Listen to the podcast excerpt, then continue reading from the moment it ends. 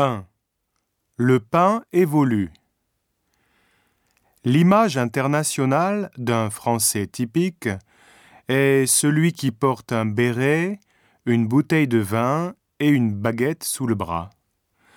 Mais en fait, la consommation de pain a beaucoup diminué en France. Au début du XXe siècle, on y mangeait 900 grammes de pain par jour. Maintenant, 153 grammes seulement.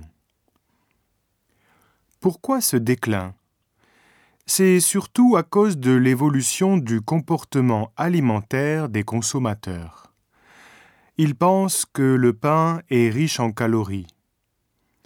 S'ajouterait un autre élément, la dégradation de la qualité du pain depuis l'apparition des baguettes industrielles. Dans les années 1980, beaucoup de Français se plaignaient de la baguette industrielle appelée néon. Sa pâte moulée et surgelée donne une baguette de faible densité et sans goût. Cette situation lamentable a abouti à une loi dans les années 1990.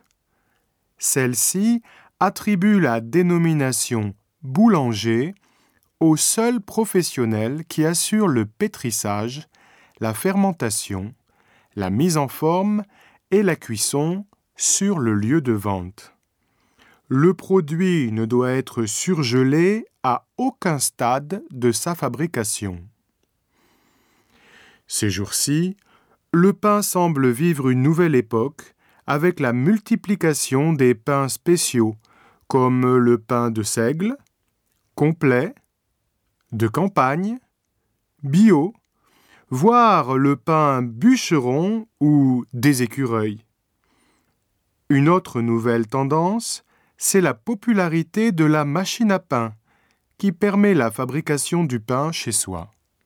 Le pain évolue.